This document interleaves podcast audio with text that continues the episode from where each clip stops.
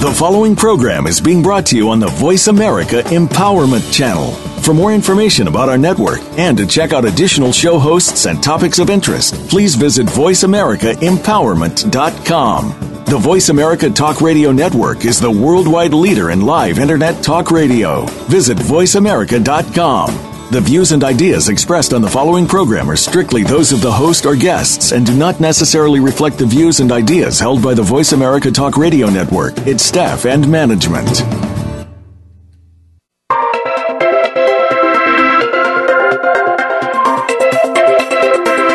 What's keeping you from being the best you can be? Whatever the issue, you can clear that obstacle and come out swinging.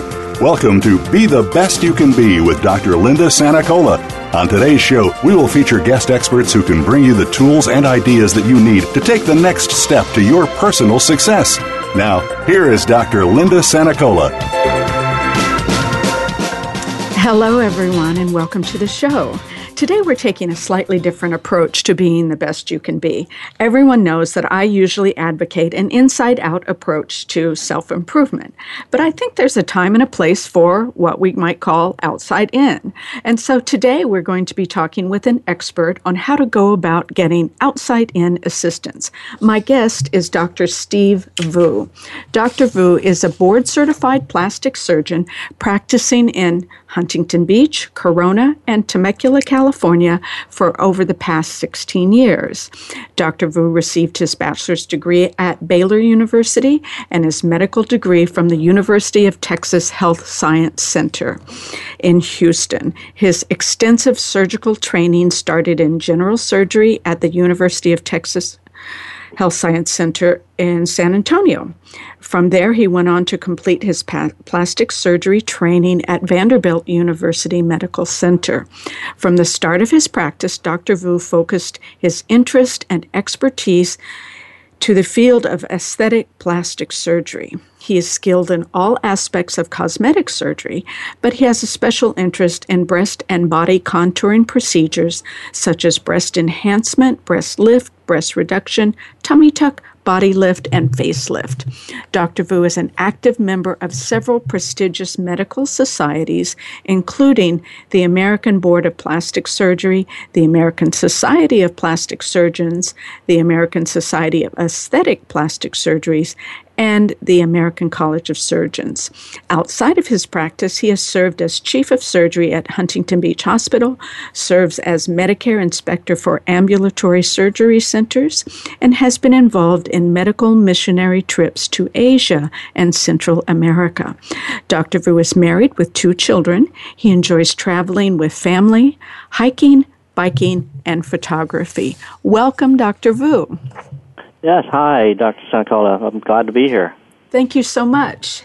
You know, um, when I was thinking about your work and your specialty, I was found myself wondering, how did you know this was the specialty for you? How did you get started in this particular area? Uh, it it it, uh, it, it kind of evolved over time. Um, I wanted to be um, a doctor since I was in high school, and so it was a bit of work to get to uh, to medical school. So I was just happy finishing up medical school. Mm-hmm. But during my uh, medical school um, rotations and um, um, uh, experience, I, I thought the the surgical field was really interesting because you got to work with your hands and get to mm-hmm. fix people with uh, with your hands and, and, and with your mind. Mm-hmm. Um, so from there, I, I started out in general surgery, uh, and then within the general surgery field, I uh, I was able to do some rotations in plastic surgery, and I felt that all the all the plastic surgeons were able to really use a lot of creativity and was able to think outside the box to, to solve a, a problem. Uh, certainly at that time, we were dealing more with um, reconstructive surgery, mm-hmm. uh, and even that was very interesting uh, to learn about. So that, that's what got me into plastic surgery to start with. Mm-hmm. And then it wasn't until I was well into my plastic surgery training that I started focusing on aesthetic plastic surgery. Mm-hmm. I have to say, you know, I'm I'm always talking about my show, and you know, people always ask, well, who's your next guest and who's coming up, and and they're always seem to be pleased, you know, basically whatever I say. But I have to tell you, when I started telling people, oh, I have a plastic surgeon who's going to be on my show, there was a certain light in their eye. They got a twinkle in their eye, and everybody sort of perked up and said, oh, that's interesting. And I think that there was some sense that everyone had about being fascinated by the potential that it might hold for them. Is that something you see? Uh, definitely, and I, I think that our specialty has the benefit of having um, the media uh, behind us. I mean, certainly there is um, almost a, a media obsession. If you walk through any grocery store counter, uh, uh I mean aisle, you'll see you know two or three or four publications that have mm. a, on the very front page uh, about some celebrity having some cosmetic procedure done.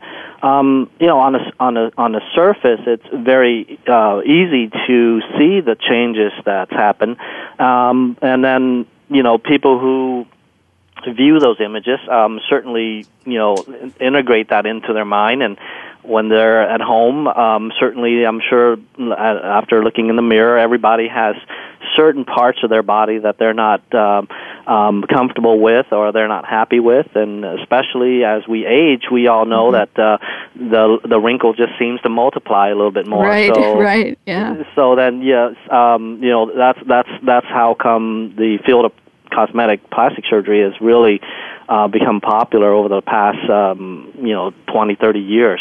Uh huh. Uh huh. So overall, what would you say? How would you help people understand what is the purpose of plastic surgery?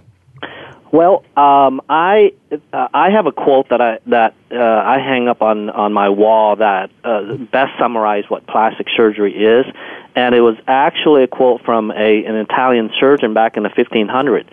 Mm-hmm. And it's the most concise um, way to describe what what plastic surgery is uh, is uh, attempts to do. Uh, he said that um, plastic surgeons restore, repair, and make whole those parts which nature has given but which fortune has taken away, not so much that they may delight the eye, but they may buoy the spirit and help the mind of the afflicted. Um, so another oh, way. Oh, I I love that. that. Yes, I mean, I, I it reminds me every time I look at it, it reminds me exactly what I do for a living. So it, yes. it makes my job very um, easy to do, uh, very satisfying in that way. Yeah, that's beautiful. Mm-hmm. Yeah. Uh, uh, the field of plastic surgery has grown a lot, but it it's been around for a very long time.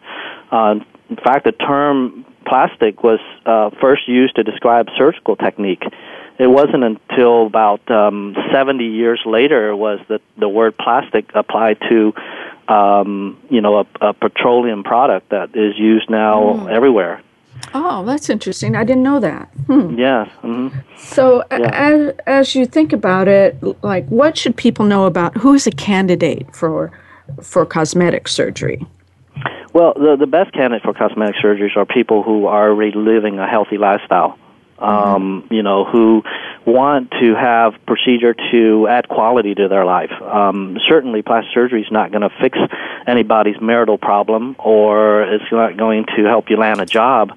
Um, but certainly, if you feel like um, you already living, you know, your life in the best manner you can, and you're healthy, um, cosmetic surgery is now um, reproducible enough and safe enough that um, majority of people can get through the operation with um, safety um, and success. Mm-hmm. And and what are the most common procedures that are done in the United States? Um, based on you know the last five year statistics, it still is liposuction, and I think that has to do with the um, uh, the uh, uh, uh, the overweight population. But it's uh-huh. also because of what you know the the what the models what they're putting uh, on the, the the the cover of magazines and on Victoria's Secret uh, um, um, uh, windows um, everybody has these images that they have to be that skinny. So that drives the liposuction and the and the breast augmentation um, industry um, pr- uh, pretty uh, a lot. So those those two are the the two most common procedures that uh, we're having done here in the United States. And is that uh, true for your practice as well? Yes, very much so. My my practice is uh, follows along the national trend. Um, I see a lot of um, mommy makeover type of procedures. Oh, that's a okay. new that's a new coin term That's for mommy makeover. right for women who've gone through all their childbirth and now they're they've lost some volume in their breasts. Um, their breast may have sagged a little bit and their stomach has been expanded out and now there's loose skin that no amount of dieting and exercise can get rid of. So then mommy makeover procedures just helps to reverse that pear shape basically um, to recreate the hourglass figure, you know, where we're adding back volume to the top and making the waist smaller. So creating that hourglass figure. kind of redistributing it in that in that sense.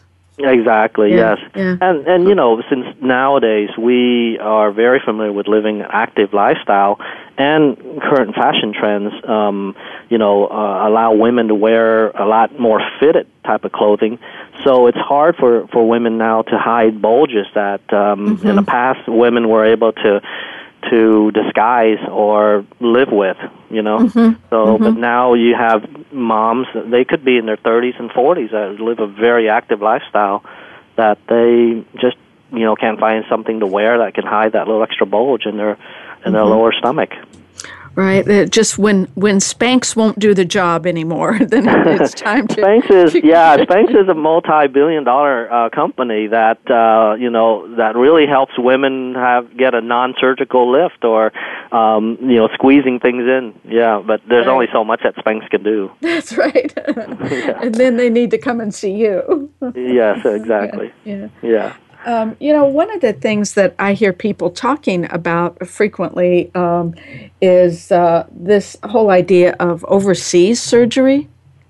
Yeah. And what is that? Is that is is that an, a viable option for people? Is it safe?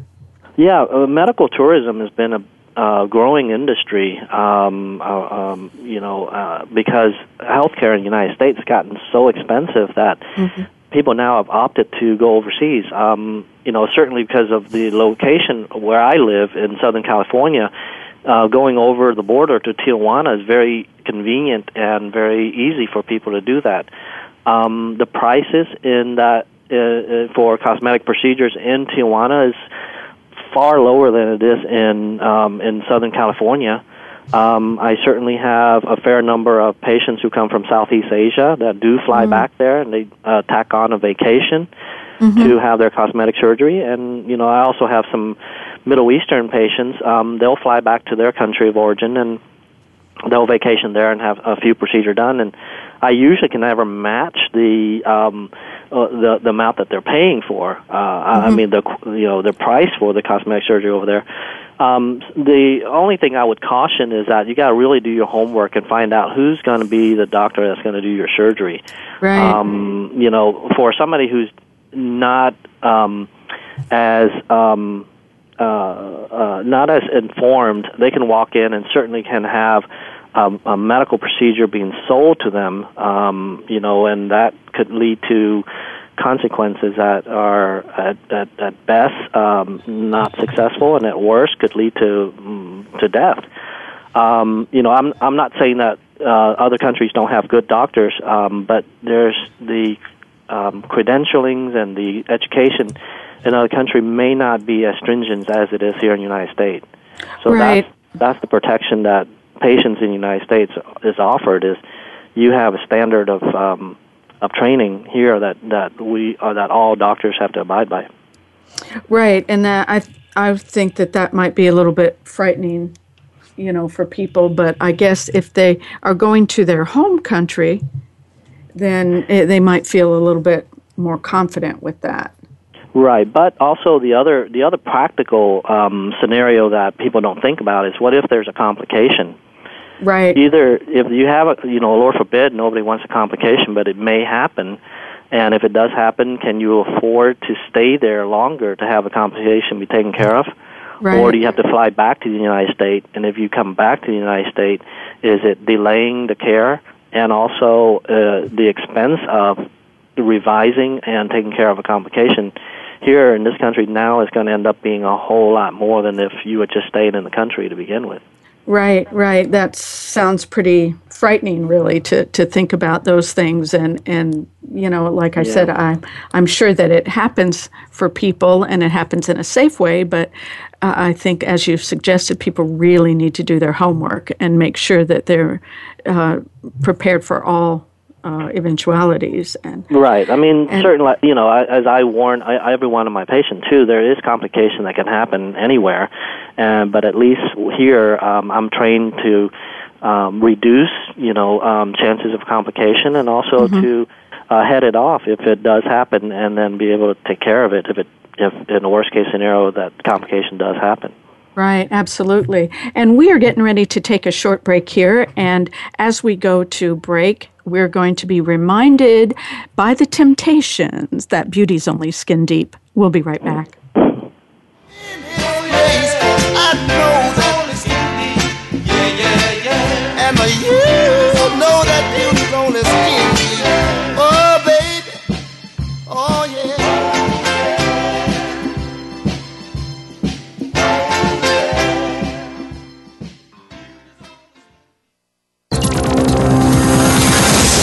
Your world. Motivate, change, succeed. VoiceAmericaEmpowerment.com. Are you happy with your financial life? Or are you like most people, underachieving with your income, working your tail off without the rewards you deserve? Are you going through a boom or bust cycle over and over again, hitting an inner set point? Perhaps you are struggling with the same old issues over and over again. Are your finances a source of peace or stress? Is your money the root of your problems or the path to your freedom and empowerment? If you answered yes to stress and problems, then it's time to ask yourself one more question What else is possible? Sign up for Dr. Linda Sanacola's six week Tapping into Wealth coaching program by visiting drsanacola.com. This program is designed to help you break through your unconscious wealth set points and experience the true freedom, creativity, enthusiasm, and rewards you were meant to have. Get started today at drsanacola.com. That's drsanacola.com. Is the last time you saw sparkles of life in your day? Each day holds a treasure, the extra in the ordinary.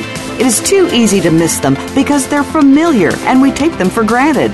If you want to add sparkle to your day, listen to Mighty Gems, spotlighting everyday jewels with Dee Lee. She offers a new way to view the world and to discover your own mighty gems in daily life. Listen Fridays at 11 a.m. Pacific Time, 2 p.m. Eastern Time on the Voice America Empowerment Channel.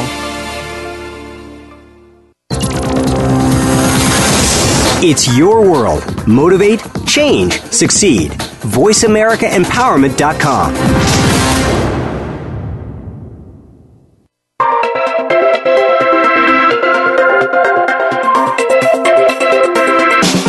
tuned in to Be the Best You Can Be with Dr. Linda Sanacola. If you want more information about Dr. Sanacola or our program, please visit drsanacola.com. Again, that's drsanacola.com. Now, back to this week's show. Welcome back, everybody. We are talking with my guest today, Dr. Steve Vu, and he's helping us understand about plastic surgery and how to determine whether or not it's right for you. And um, Dr. Vu, I know one thing that I often hear people ask is what is the difference between a cosmetic surgeon and a plastic surgeon? Yeah, that's a great question, and um, I think for your listeners, uh, this is a good opportunity for me to try to differentiate between the the two terminologies. Um, first of all, uh, a plastic surgeon is someone who's been trained in um, wide variety of fields that has to do with um, body restorative um, surgery. That includes re- uh, reconstructive surgery and cosmetic surgery. So. Um, the way I look at it is that cosmetic surgeries uh, consist of about 10% of what a plastic surgeon um, ha- has received in, a, in his or her training. Okay. Um, there are other plastic surgeons that do exclusively burn surgery. Some mm-hmm. do pediatric craniofacial surgery. Some do breast reconstruction surgery. Uh, some will do hand surgery. Um, and then there are some subset of, of plastic surgeons like myself that um, um, uh, focus more on cosmetic procedures. Um, then there are um, other specialists out there who um, are also uh, trained in the field of cosmetic surgery, and so this is where it gets a little confusing. Um, in in the field of plastic surgery, we traditionally um, we go through about a six seven year uh, period of, of residency training in mm-hmm. in, in that surgical uh, specialty. Um, uh, ear, nose, and throat doctors can also do their own what they call fellowship, which is an additional one or two year fellowship, and they do a facial plastic surgery uh, training. And mm-hmm. then a uh, ophthalmologist also have their own uh, one year training in what they call oculoplastic surgery training all of these um, specialties are kind of like the core posture, uh, uh, the core specialties when it comes to um, cosmetic surgery itself. Uh, then you have a dermatologist also that is um, a part of the core group of uh, cosmetic doctors. Um, so there are so anybody can call themselves cosmetic surgeon or cosmetic doctor. Um, okay. Some people may be um, um, uh, family practice doctor. Some people may be uh, emergency room physician that's taken a course in hmm. uh, in, in in cosmetic procedures.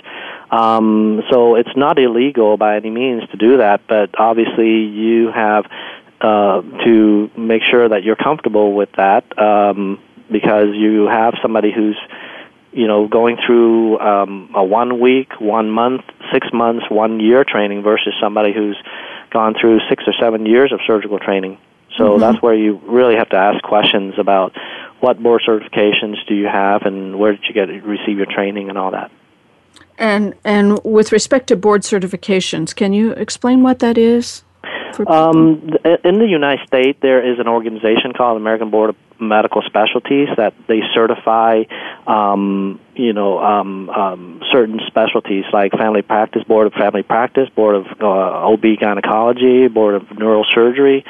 So there is a board of plastic surgery, American Board of Plastic Surgery, that's that certifies and um, you know and uh, that certifies all of the plastic surgeons who receive the the six seven year of training, followed by a rigorous um, written exam and then um, an oral examination. So there's a lot of um, hoops to jump through in order to get that board certification. Mm-hmm. Um, so um, you know that's why we feel like uh, we um, you know are well qualified to perform this type of procedure. Um, and it sounds like, um, if I understood you correctly, that the plastic surgery training, and then certainly once you're boarded in that, it offers the broadest and most solid foundation for the surgical training period. And then you can go into, you know, various subspecialties as you have, but you're going to get that comprehensive base of training. As it relates, yes, as it relates to the field of plastic surgery. Um, right you know, legally I could do open heart surgery, but uh, do I want to? No, because I didn't receive all that training right, um, that right. that a open that a heart surgeon did receive. So right. that's that's what comes down to.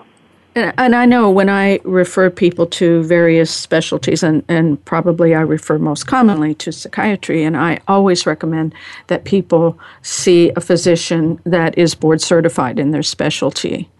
And so it sounds like you're saying that's a pretty good idea overall. Yes, because there's there's a certain standard of training uh, that you can be assured of. That's why the American Board of Medical Specialty exists, is to make sure that doctors who uh, you know can claim that they're board certified have to meet a minimum standard of training um, in order to do the procedure that they're doing. Um, obviously, what we're doing can be very dangerous if you um, you know um, are lackadaisical about it or um, or just um, feel like it's uh, superficial surgery, and that's mm-hmm. the perception that a lot of people have out there. Not only lay people, but pseudo medical people, and even even medical doctors uh, will feel like you know cosmetic surgery is very is superficial, so it's easy to learn. And to to some extent, yes, if you simplify it, um, you, it it is fairly you know, if you if you just keep it very minimal, yes, it can mm-hmm. be as simple as a matter of cutting out a little bit of skin and stitching it up. Um, but the, then you have people that are injecting, you know, industrial grade silicone into people's mm. bottoms, and that leads to sepsis and infection and death. And so, Right. because they think that that's easy to do. Well, it's always you know being prepared for the downside or the complication. I think mm-hmm. that that's that's what you want to feel like you're in good hands, no matter what what you're having done. You want to feel like your doctor can handle whatever emerges from that, and hopefully it's always a good result. But there are times when it's not. Right. Mm-hmm. Yeah. Mm-hmm. Okay. What What are some of the potential complications from cosmetic surgery? Um, uh, uh, because it is a surgical procedure, it it shouldn't be taken lightly. It's not the same as going in and buying a car or buying a TV set.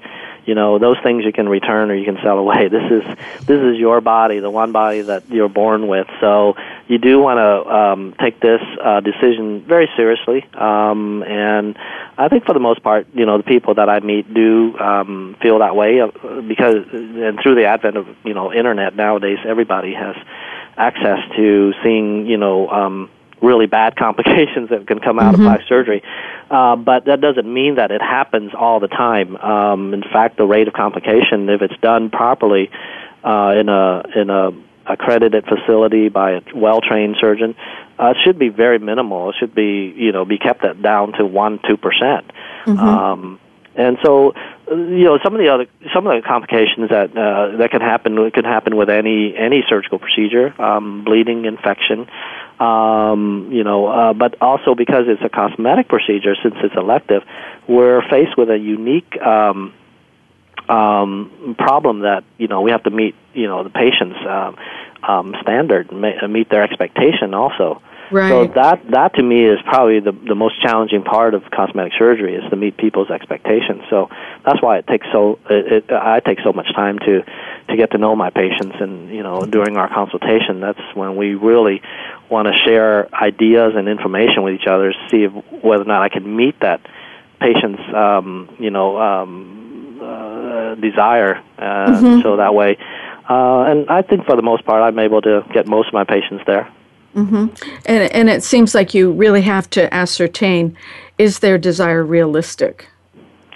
Right, and that that that is a that's a big challenge, um, Yeah. and I think a um, a reasonable surgeon doctor should know his or her limitation uh, in in that regards. You know, uh, we I don't think we should promise the moon um, because it'd be very difficult. I mean, uh, just like uh, if it's possible to hit a home run every time you go up to the bat, um, then everybody be doing it, right? Right, um, right. But it's that's not the reality. Um, you know, um, most of the time we, er, all of us uh, would do do the best we can to make sure that everyone um, gets through the operation safely and have the best result that we can achieve. Mm-hmm. Um, sometimes we have to lower people's expectation down a little bit, and that's where that. So that's where the process of the preoperative consultation really is very important. So to me, surgery really starts the very minute that I meet my patient uh, for the first time. Right. It- you know, that was going to be my next question about um, how how realistic are people's expectations, you know, in general as they come in. You know, do they want uh, uh, breast enhancement to save their marriage or, you know, how you begin to have to tease out uh, what they really want and what's reasonable or realistic for them. Right, and so the, this is where it becomes a challenge in, in, in, in the practice that you're you're hoping that the patient's giving you, you know, honest answers and all the answers um, to for us to get to know them in a way. You know, obviously, if they're immature enough to think that, you know, this will help, uh, this procedure is going to help, you know, them get whatever they want to get. That I don't, you know, that that I if I can figure that out or know about that, then I will counsel them and let them know that, you know, this may not be the way to go to achieve that that end result.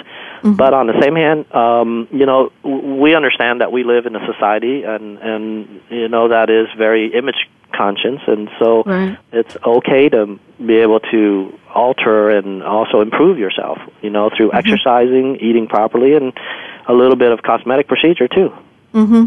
And and I find that again in this area where we we both practice, um, a lot of people as they get older are tending to focus more on um, wanting to look just a little bit less tired or some of those signs of aging be erased, um, so that they feel like they're more competitive in the work environment. Uh, not, yeah, not only in the work environment. I, I do have some of those people that um, that definitely want to continue to work, um, and they know that their that their com- main competitions are the younger people, and so they do what Right. they can to keep that competitive edge. But I also have other retirees who are very active in their social life. You know, Oh. they're not ready. Yeah, they're not ready to go to a nursing home, for example. Uh huh. You know, they they are out there playing tennis. They're out there socializing. They're attending parties. Um, they're going to this and that event. So, in that regard, um, if they're healthy and if their expectation is reasonable, um, there's no reason not to have um, cosmetic procedures, um, especially if it's done safely, and you don't end up, you know, uh, go, doing so much that you end up looking like somebody else. Uh, Right, and it, so it, it sounds like um, really it's about people wanting to continue to participate in life fully. I, I think what you know the the way I sum, summarize what cosmetic surgery is designed to do it's that it adds quality to to your life. That's that's the way I. Whatever you- in whatever area of life you're interested in, that's that's where the quality is directed. Exactly exactly. That's Okay, right.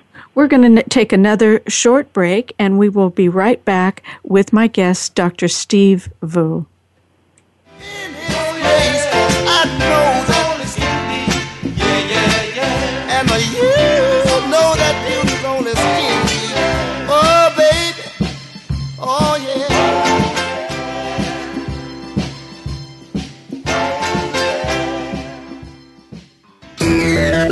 Us on Facebook to keep up with what's empowering the world. Voice America Empowerment. Are you happy in your life, or are you just settling? It's time to speak out, take control of your existence, and let your life speak. Bart Queen is the host of A Hero's Journey. His personal goal is to help you find your voice, use that voice, and live the life that you deserve to live. Do more, be more, and give more. Tune in to A Hero's Journey on the Voice America Empowerment Channel live every Monday at 9 a.m. Pacific Time, 12 noon Eastern Time. You owe it to yourself to tune in and make your voice count. Are you happy with your financial life? Or are you like most people, underachieving with your income, working your tail off without the rewards you deserve? Are you going through a boom or bust cycle over and over again, hitting an inner set point? Perhaps you are struggling with the same old issues over and over again. Are your finances a source of peace or stress? Is your money the root of your problems or the path to your freedom and empowerment? If you answered yes to stress and problems, then it's time to ask yourself one more question. What else is possible? Sign up for Dr. Linda Sanacola's six week Tapping into Wealth coaching program by visiting drsanacola.com. This program is designed to help you break through your unconscious wealth set points and experience the true freedom, creativity, enthusiasm, and rewards you were meant to have. Get started today at drsanacola.com. That's drsanacola.com. Become our friend on Facebook. Post your thoughts about our shows and network on our timeline. Visit facebook.com forward slash voice America.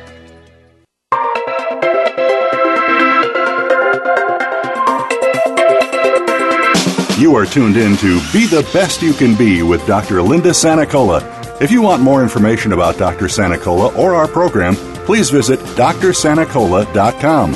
Again, that's drsanacola.com. Now, back to this week's show. Welcome back, everybody. We are visiting today with my guest, Dr. Steve Vu, and he is helping us learn about what are plastic surgery options that exist and how to determine which procedures might be best or appropriate for each of us. So, Dr. Vu, can you talk a little bit more about the kinds of, of uh, procedures that are available? I know you mentioned a couple of them, but I'm sure there are lots more. Right. Um, you know, uh, everybody knows about the breast um, uh, augmentation procedures, facelift, uh, eyelid procedures, uh, n- rhinoplasty procedure or nose jobs, um, and tummy tucks and liposuction. Um, but uh, but because of the um, changes in uh, our society's view on on on um, on beauty, um, plastic surgeons have had to adopt, and uh, there are some new procedures that are uh, coming to light and that we're doing more and more often nowadays. Um, so, for example, um, because of celebrities like Kim Kardashian and, and Jennifer Lopez, the uh, uh, buttock enhancement has become a very hot uh, topic now, and mm. it's become very popular around the country. Um, so, um, a lot of your view, uh, listeners may have heard of Brazilian butt lift, um, right. and what that is is basically um, fat grafting, uh, basically borrowing fat from another part of your body, where we harvest through a liposuction technique. We um, concentrate uh, that fat down, and then re-injecting that fat back into the bottom to basically enhance the volume of the buttock. Uh, another way to do to enhance the buttock is just to put in an implant uh, in there, um, and that's a much more difficult procedure to do and much more difficult to recover from than fat grafting. Um, wow. There are then there's another big segment of uh, population that are having plastic surgery now, and that segment pa- uh, patients are the patients who have lost a massive amount of weight, whether it's oh, yeah. through yeah, uh, whether it's through a stomach uh, uh, stapling procedure, mm-hmm. uh, like like a lap band or a Roux en Y gastric bypass, mm-hmm. or just from regular old fashioned dieting and exercising. You know, some of these patients who've lost about a 100 pounds or more, they have a lot of loose skin. So now, right. so that the you know their procedure to lose the weight is only the beginning, and now they either mm-hmm. have to live with you know a lot of loose skin or you can come back and the plastic surgeon could lift the arms, the saggy skin, you know, that's under the arms, um, saggy skin on the thighs, saggy skin on the stomach, of course, but also the saggy skin on the buttock. That can be lifted through a procedure that's called a belt lipectomy, which is basically a tummy tuck that's done completely around the whole waist to lift not only the stomach but also the backside. I know um, I, have had several patients with, with whom I've worked who've had uh, the gastric bypass, and then, um, and this has been some time, but they um, they were unprepared for the idea of needing additional surgery subsequently because they were left with all of that skin that had to be removed. Right, because I, uh, you know, because the bariatric surgery portion of it was only focused on getting them through that operation, so that way they can lose weight. That's right. a major. That's a major operation fraught with, you know, a high, uh, fraught with with complications that could be very high risk.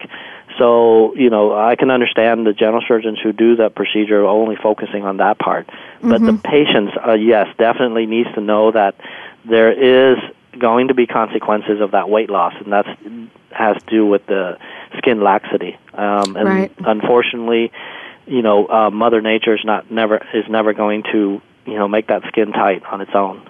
Right, right. That's what about um, what about scarring? Can plastic surgery remove scars? Um, technically, no one can erase a scar. Um, there's no technique out there, whether it's surgical or laser, that can that can um, remove a scar completely.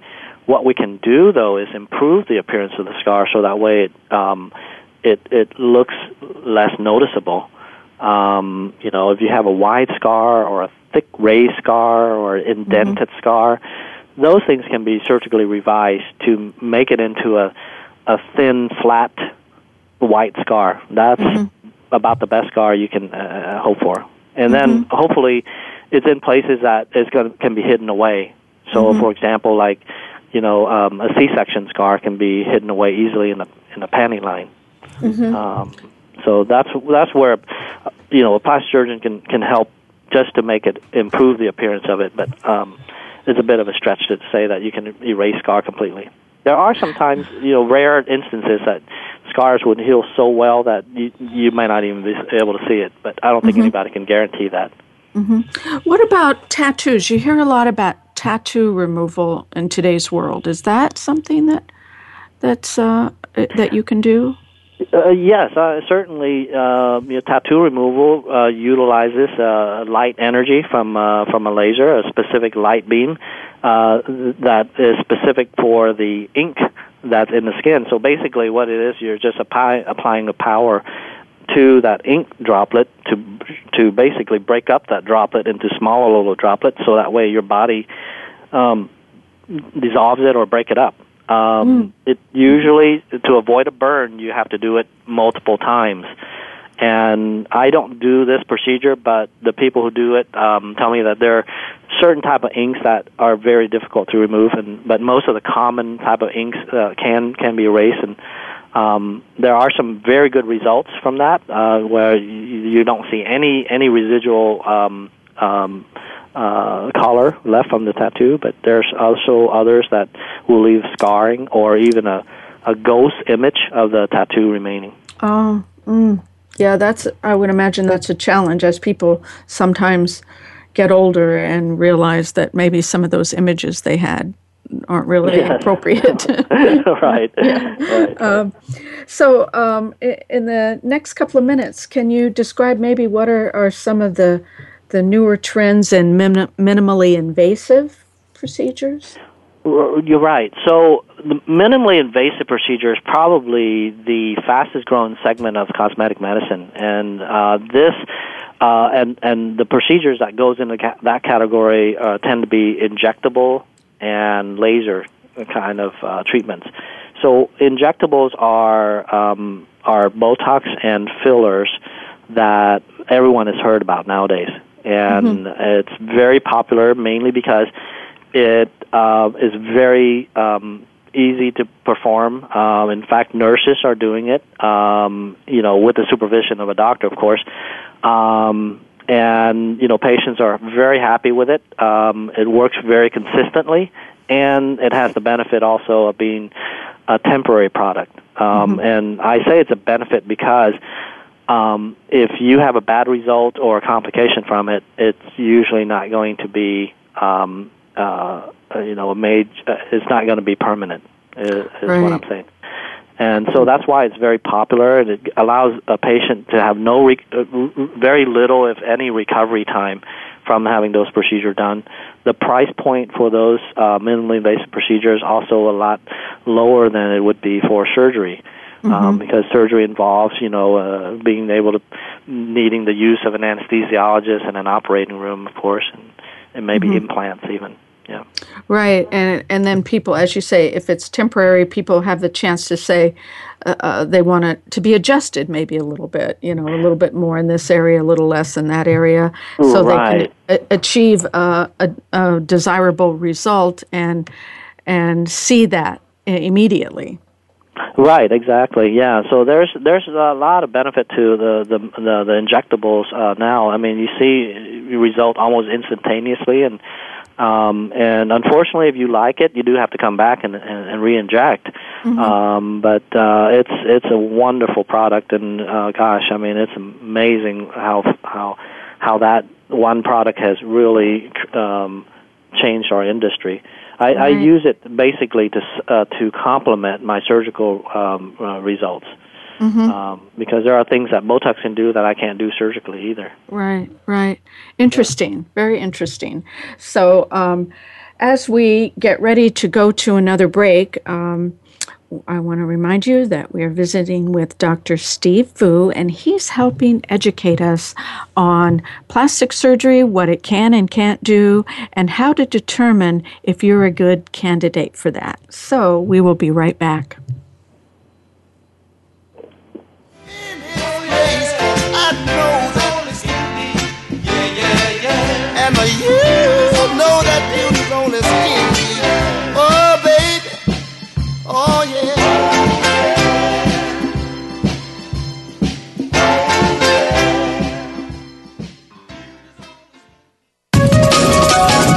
Live up to your fullest potential. This is the Voice America Empowerment Channel. Are you happy with your financial life? Or are you like most people, underachieving with your income, working your tail off without the rewards you deserve? Are you going through a boom or bust cycle over and over again, hitting an inner set point? Perhaps you are struggling with the same old issues over and over again. Are your finances a source of peace or stress? Is your money the root of your problems or the path to your freedom and empowerment? If you answered yes to stress and problems, then it's time to ask yourself one more question What else is possible? Sign up for Dr. Linda Sanacola's six week Tapping into Wealth coaching program by visiting drsanacola.com. This program is designed to help you break through your unconscious wealth set points and experience the true freedom, creativity, enthusiasm, and rewards you were meant to have. Get started today at drsanacola.com. That's drsanacola.com. Are you looking to get unstuck from the rut that has seemingly become your life? Move ahead by tuning in to Psychopedia Life Principles to help you get unstuck. Host Dr. Jeffrey Shaw and his guests will help with the encouragement you need to make that forward move. Guests include therapists, financial advisors, and more, as well as shared stories of hope from the listening audience. Psychopedia Life Principles to help you get unstuck can be heard live every Tuesday at 11 a.m. Eastern Time, 8 a.m. Pacific on Voice America Empowerment. The future of online TV is here. View exclusive content from your favorite talk radio hosts and new programs that you can't see anywhere else. Visit VoiceAmerica.tv today.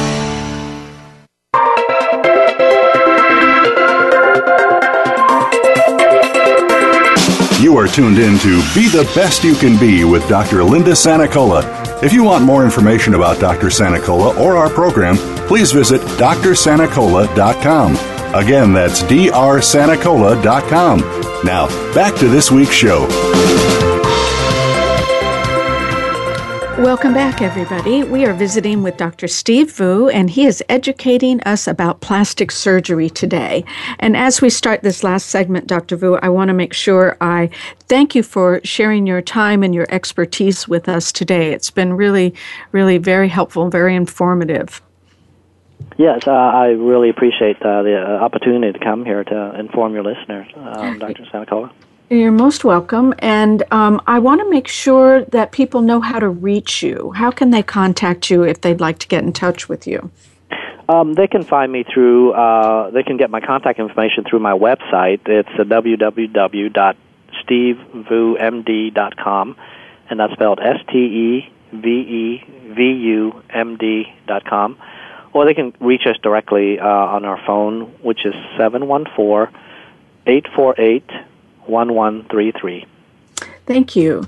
And, um, you know, I want to start with a quick question, if I may. I think it's quick, it may not be. Um, I Mm, wanted okay. to ask um, about age. How young or how old do people have to be or shouldn't be when they get cosmetic surgery? Okay, so we we do do um, what I consider cosmetic procedures on teenagers also. All right, and all the way. My oldest patient is 85 years old. She just Wow. happened to be married to a gentleman who's in his 50s. Wow. And she's healthy and uh, live a very active lifestyle, like I mentioned to you. And so she even had her breast uh, implants done at that age. wow. you know, I want to say, you go, um, girl. Right, exactly. So, you know, if if if like I said, if if you're healthy, meaning not a lot of medical problems, um, and you feel like this is something that is important for you, yeah, uh, yes, certainly have sit down with a with a plastic surgeon and find out if the, you're a candidate for this. Um, as far as teenagers are concerned, there are a few types of procedures that um, are applicable to those uh, that population. Um, they could be nose resh- reshaping surgery. Uh, there are some teens with uh, prominent ears, you know, where their ears stick out a little bit, and they're very embarrassed, self-conscious about that. We certainly can recontour their ear to bring it back so it, it falls in a more of a normal fold and shape. Um, there's also um, teenage girls now um, uh, also are suffering from en- uh, massively enlarged breasts wow. and also I I I'm, I I see it on on on male teens also, um, especially the population that's uh, tend to be a little bit more on the heavy side. They their breast has grown large enough that it causes a lot of um, self esteem problem. So those are the primary candidate for um, plastic surgery in the in the teen population. Mm-hmm. So that hopefully covers the two end of the spectrum. Right, and teen meaning like more 17 or more 14, or does it Um, matter? you know, for like for like the ear procedure, you can do the pro. You can um, refine the ear at, at 14 years old. Uh, Okay. by that by that age, the ear has stopped growing already, and so you can um, modify and, and, and, and pin back the ears a little bit if it's really bothering them. And I'm Mhm. sure, as we all know, at that age, we're very self conscious about our bodies. Right, right. Mm-hmm. Okay, great. Now, um, if we could spend a few minutes talking, if you will, about this whole controversy. I don't know if it's still raging, but I know for a number of years, um, breast augmentation used to be extremely popular. And then there was the whole silicone uh, controversy. And, and I don't know what the status is of, of that now. Yeah, th- this is a, a very good topic uh, to bring up to your listeners. I think uh, just to inform everybody, um, I don't hear the concern about silicone breast implant as much now as I used to. Uh, but for some of the your older listeners who went through the 90s um, and may have had family members or friends who have breast implants in, and they may remember this controversy. But there was a um, well, just to give you a little historical information, and I won't try to keep this uh, too long. Um, silicone breast implant was invented in 1965, and so it's been used for a very long time. Up until the 90s, the FDA never uh, was mandated to study breast implant um, implant device, and then the controversy started around the time that the Congress um, allowed um, or, or mandated that the FDA start looking at medical devices.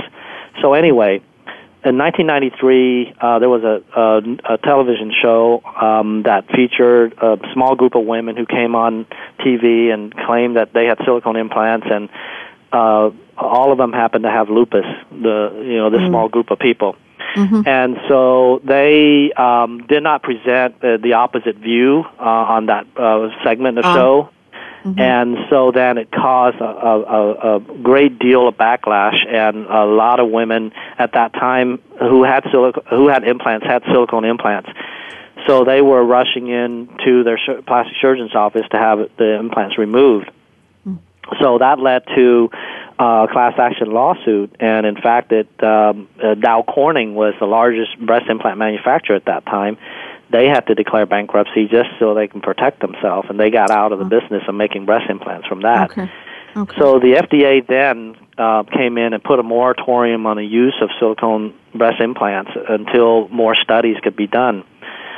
So, but at that time, they were still allowing a small population of women to get the breast implants, uh, the silicone breast implants, in in the format of a of a, a scientific study. Then in in 2006, um, the the remaining manufacturers of the breast implants presented the data to the FDA, uh, which uh, disproved any association of autoimmune disease with associated with uh, breast implants, specifically Okay. silicone breast implants. Okay, so because so from that study, the FDA um, allow the silicone breast implant to be brought back into the market um, with some stipulation. Um, stipulation is that one of the stipulations is that they still want the breast implant manufacturer to continue a 10 year study. We're now probably about what um, so from 2006 to now Yeah. we're almost complete with Yeah. this study now. So uh, we haven't heard of any major um, relationship between uh, autoimmune disease with these uh, silicone implants. Um, and there was one one real um, problem that the old generation of the silicone implant did create, which was that when it leaked, it um, it formed clumps of sc- of, of hard, painful scar tissue on a woman's breast. So they, the implant manufacturers have refined their um, manufacturing of these im- implants now to the point where now the silicone gel itself is very dense. So that's why some people call it um, the gummy bear implant. okay, I hadn't heard that the before. yeah the so the idea is that if you cut these implants in half, the gel doesn't go anywhere. It keeps its shape. So that's why it's called a gummy bear implant now. So, So- we w- they've eliminated that risk of that um, granuloma or that scar tissue related with silicone. So the bottom Um, line is then that it's safe now. Well, uh, I, I just want to uh, bring up one uh, one little caveat that just came out in the last uh, four or five years. There was a small study done in Europe that found a very small uh, subgroup of women with breast implant that did develop what call, what's called large cell lymphoma that was found on the surface of the scar tissue around the implant. Because it was such a small group of women, um, it it is you know, it is a concern, but we don't know how how prominent this this problem is. So the FDA is looking at this uh, issue care, uh, closely, but they're not recommending that women should go in and, and replace their implant, or they're not banning the silicone implant again. Okay, so Uh, really, bottom, uh, yeah. So the bottom line you have to understand is that silicone implants have been used worldwide, uh, even during the time that the FDA had a moratorium in the use here in the United States. Okay, great. Well, yeah. I certainly thank you for your expertise today, Dr. Vu. Vu, thank you once again. And I hope everyone will join me next week when my guest will be a fellow psychologist, Dr. George Pratt, when he will be discussing his work, including his book, Code to Joy. And I leave you today with the words of Ralph Waldo Emerson The love of beauty is taste, the creation of beauty is art. Thanks for listening. See you next week.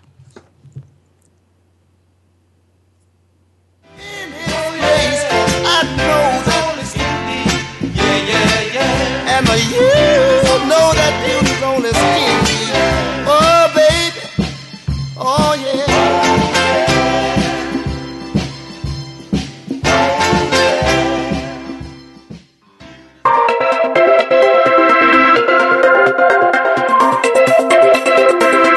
Thank you for listening.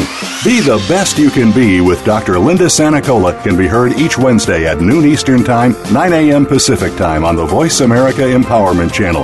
We hope to have you join us again next week.